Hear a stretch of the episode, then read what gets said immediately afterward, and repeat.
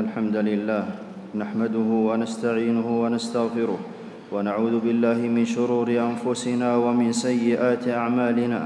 من يهده الله فلا مضل له ومن يضلل فلا هادي له. وأشهد أن لا إله إلا الله وحده لا شريك له. وأشهد أن محمدا عبده ورسوله صلى الله عليه وعلى آله وأصحابه وسلم تسليما كثيرا. أما بعد فاتقوا الله عباد الله حق التقوى وراقبوه في السر والنجوى. أيها المسلمون يصطفي الله من خلقه ما يشاء وربك يخلق ما يشاء ويختار. فاصطفى من الملائكة رسلا ومن الناس واختار من الكلام ذكره ومن الأرض بيوته. واجتبى من الشهور رمضان والأشهر الحرم وقد كانت الجاهلية تزيد في الأيام وتؤخر اتباعا لهواها فكان صيامهم في غير ميعاده وحجهم في غير زمانه. وتفضل الله على هذه الأمة ببعثة نبينا محمد صلى الله عليه وسلم وقد استدار الزمان كما كان ووقعت حجته في ذي الحجة. وقال في خطبته إن الزمان قد استدار كهيئته يوم خلق الله السماوات والأرض. متفق عليه. فاستوفى العدد وصح الحساب وعاد الأمر على ما سبق من كتاب الله الأول. والتفاضل بين الليالي والأيام داع لاغتنام الخير فيها. ونبينا صلى الله عليه وسلم حث على اغتنام نعم هي زائلة لا محالة فقال اغتنم خمسا قبل خمس شبابك قبل هرمك وصحتك قبل سقمك وغناك قبل فقرك وفراغك قبل شغلك وحياتك قبل موتك. رواه البخاري. وقد أظلتنا عشر ذي الحجة أقسم الله بلياليها فقال والفجر وليال عشر وهي من أيام الله الحرم وخاتمة الأشهر المعلومات التي قال الله فيها الحج أشهر معلومات. نهارها أفضل من نهار العشر الأواخر من رمضان. قال عليه الصلاة والسلام أفضل أيام الدنيا أيام العشر. رواه ابن حبان. وفضيلة عشر ذي الحجة لمكان اجتماع أمهات العبادة فيها من الصلاة وصيام التطوع والصدقة والحج ولا يتأتى ذلك في غيرها. وكل عمل صالح فيها أحب إلى الله من نفس العمل إذا وقع في غيرها. قال عليه الصلاة والسلام ما من أيام العمل الصالح فيها أحب إلى الله من هذه الأيام. يعني العشر قالوا يا رسول يعني العشر يعني أيام العشر قالوا يا رسول الله ولا الجهاد في سبيل الله. قال ولا الجهاد في سبيل الله إلا رجل خرج بنفسه وماله فلم يرجع من ذلك بشيء. رواه أبو داود وأصله في البخاري.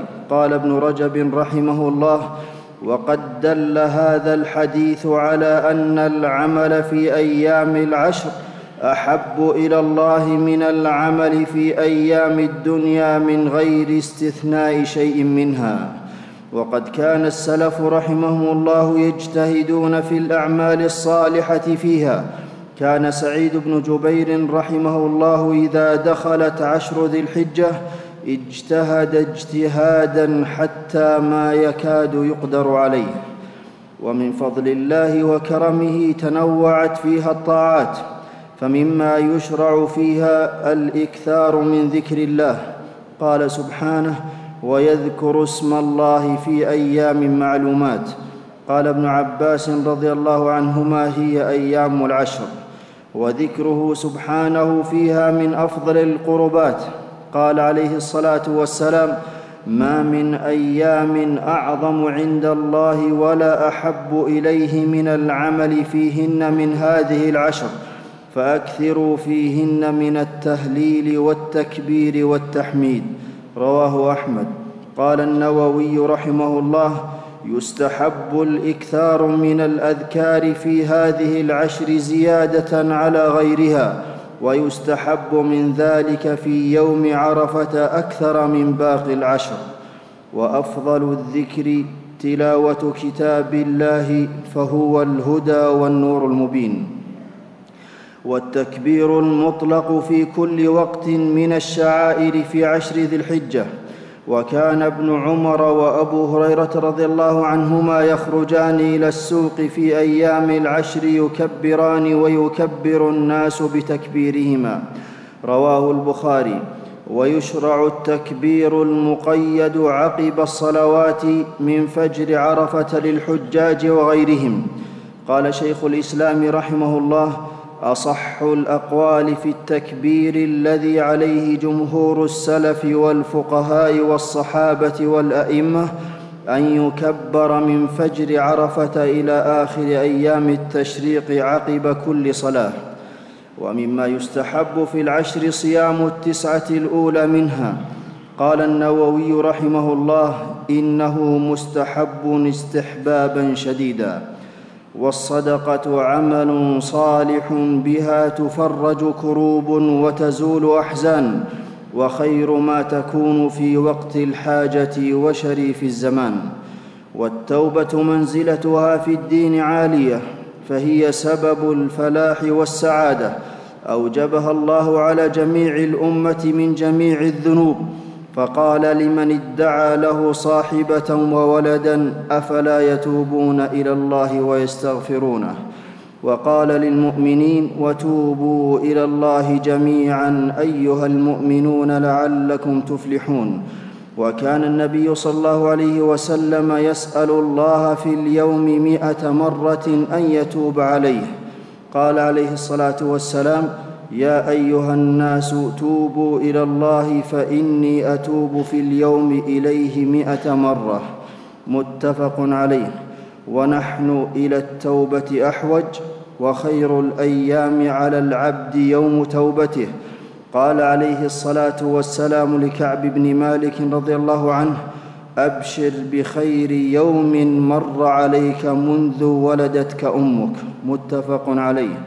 وما اجمل التائب يتوب في احب الأيام إلى الله ومن صدق في توبته على درجات وبدل الله سيئاته حسنات وفي أيام عشر ذي الحجه حج بيت الله الحرام احد اركان الاسلام ومبانيه العظام قال سبحانه ولله على الناس حج البيت من استطاع اليه سبيلا وقال عليه الصلاة والسلام أيها الناس قد فرض الله عليكم الحج فحجوا. رواه مسلم. وهو من أفضل الأعمال عند الله. سئل النبي صلى الله عليه وسلم أي العمل أفضل؟ قال إيمان بالله ورسوله. قيل ثم ماذا قال الجهاد في سبيل الله؟ قيل ثم ماذا قال حج مبرور؟ متفق عليه. والحج المبرور جزاؤه الجنة. به تحط الذنوب والخطايا.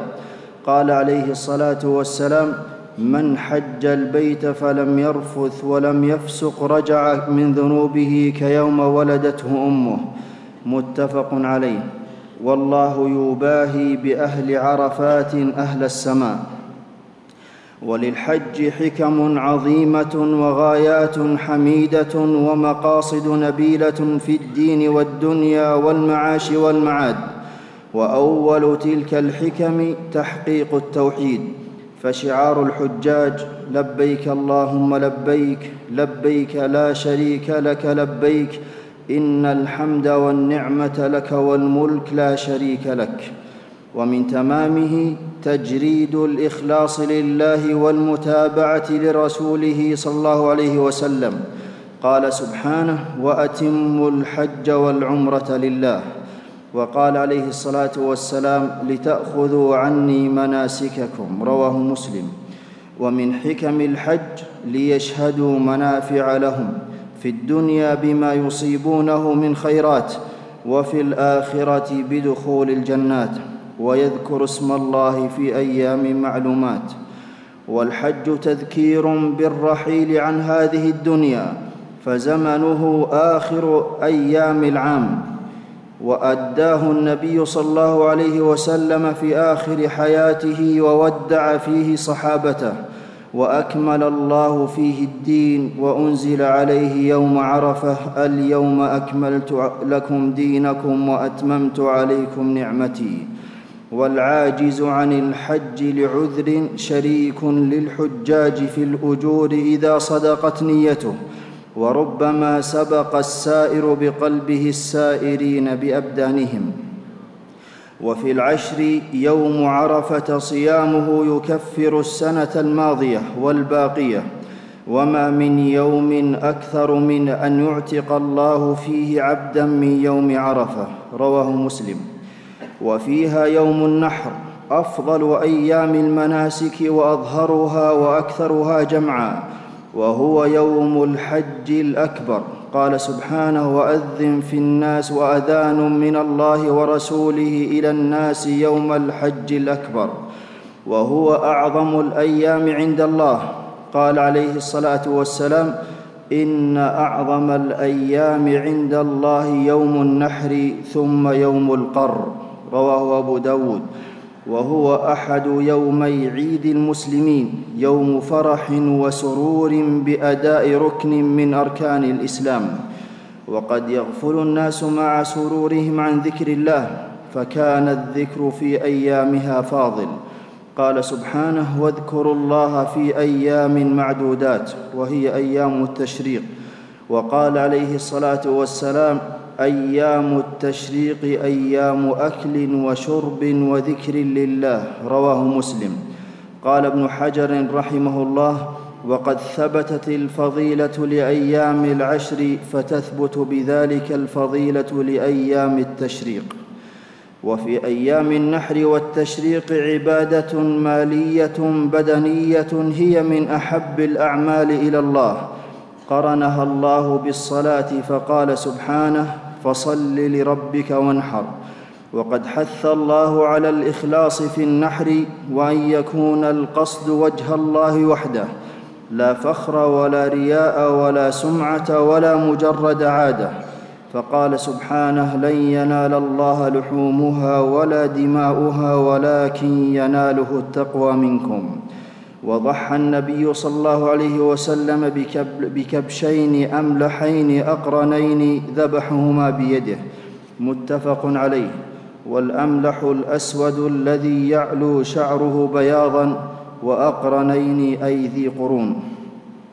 ولا بأس أن يقترض الرجل ليضحي. ويحتسب الخلف من الله ولا يتذمر من غلاء ثمنها فثوابها عند الله عظيم. ومن أراد أن يضحي حرم عليه أن يأخذ من شعره أو أظفاره شيئا.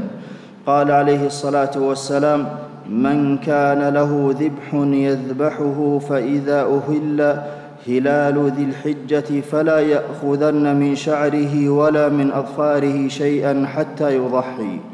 رواه مسلم. وبعد أيها المسلمون فالسعيد من اغتنم مواسم الشهور والأيام والساعات وتقرب إلى مولاه بما فيها من وظائف الطاعات فعسى أن تصيبه نفحة من تلك النفحات فيسعد سعادة يأمن بعدها من النار وما فيها من اللفحات. ويفوز بجنة عرضها الأرض عرضها الأرض والسماوات. أعوذ بالله من الشيطان الرجيم. سابقوا إلى مغفرة من ربكم وجنة عرضها كعرض السماء والأرض. أعدت للذين آمنوا بالله ورسله. ذلك فضل الله يؤتيه من يشاء والله ذو الفضل العظيم. بارك الله لي ولكم في القرآن العظيم. ونفعني الله وإياكم بما فيه من الآيات والذكر الحكيم. أقول ما تسمعون وأستغفر الله لي ولكم ولجميع المسلمين من كل ذنب فاستغفروه إنه هو الغفور الرحيم.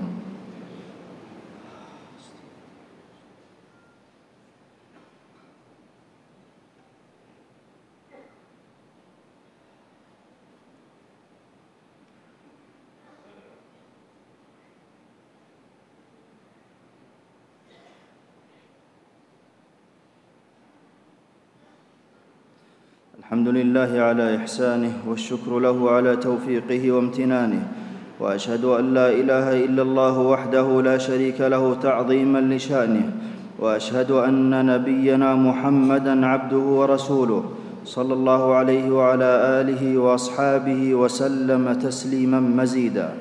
أيها المسلمون المعاصي سبب البعد عن الله كما أن الطاعات سبب القرب منه. فالذنوب شؤم على الأفراد والمجتمعات. قال سبحانه وذروا ظاهر الإثم وباطنه إن الذين يكسبون الإثم سيجزون بما كانوا يقترفون. ويعظم خطر المعاصي بارتكابها في مواسم الرحمة والخيرات. قال سبحانه إن عدة الشهور عند الله اثنا عشر شهرا في كتاب الله يوم خلق السماوات والأرض منها أربعة حرم. ذلك الدين القيم فلا تظلموا فيهن أنفسكم. قال قتادة رحمه الله الظلم في الأشهر الحرم أعظم خطيئة ووزرا من الظلم فيما سواها. وإن كان الظلم على كل حال عظيما ولكن الله يعظم من أمره ما شاء ما شاء. وكما أن الذنب فيهن جرم عظيم فالعمل الصالح والبر فيها أجر كبير. فاغتنموا مواسم الخيرات وابتعدوا عما يحجب مغفرة الله في مواسم الرحمات وغيرها. ثم اعلموا أن الله أمركم بالصلاة والسلام على نبيه. فقال في محكم التنزيل إن الله وملائكته يصلون على النبي. يا أيها الذين آمنوا صلوا عليه وسلموا تسليما. اللهم صل وسلم وبارك على نبينا محمد. وارض اللهم عن خلفائه الراشدين الذين قضوا بالحق وبه كانوا يعدلون. أبي بكر وعمر وعثمان وعلي. وعن سائر الصحابة أجمعين وعنا معهم بجودك وكرمك يا أكرم الأكرمين. اللهم أعز الإسلام والمسلمين وأذل الشرك والمشركين ودمر أعداء الدين واجعل اللهم هذا البلد آمنا مطمئنا رخاء وسائر بلاد المسلمين. اللهم أصلح أحوال المسلمين في كل مكان. اللهم اجعل ديارهم ديار أمن وأمان يا ذا الجلال والإكرام. اللهم تقبل من الحجاج حجهم واعدهم إلى بلادهم سالمين غانمين مغفورا لهم ذنبهم وسعيهم يا رب العالمين. اللهم وفق من قام على خدمة ورعاية الحجاج والمعتمرين. اللهم ارفع درجاتهم وضاعف مثوبتهم واجعل ما عملوه في صحائف أعمالهم يا ذا الجلال والإكرام. اللهم انصر جندنا واغفر ذنوبهم وثبت أقدامهم وانصرهم على عدو يا رب العالمين.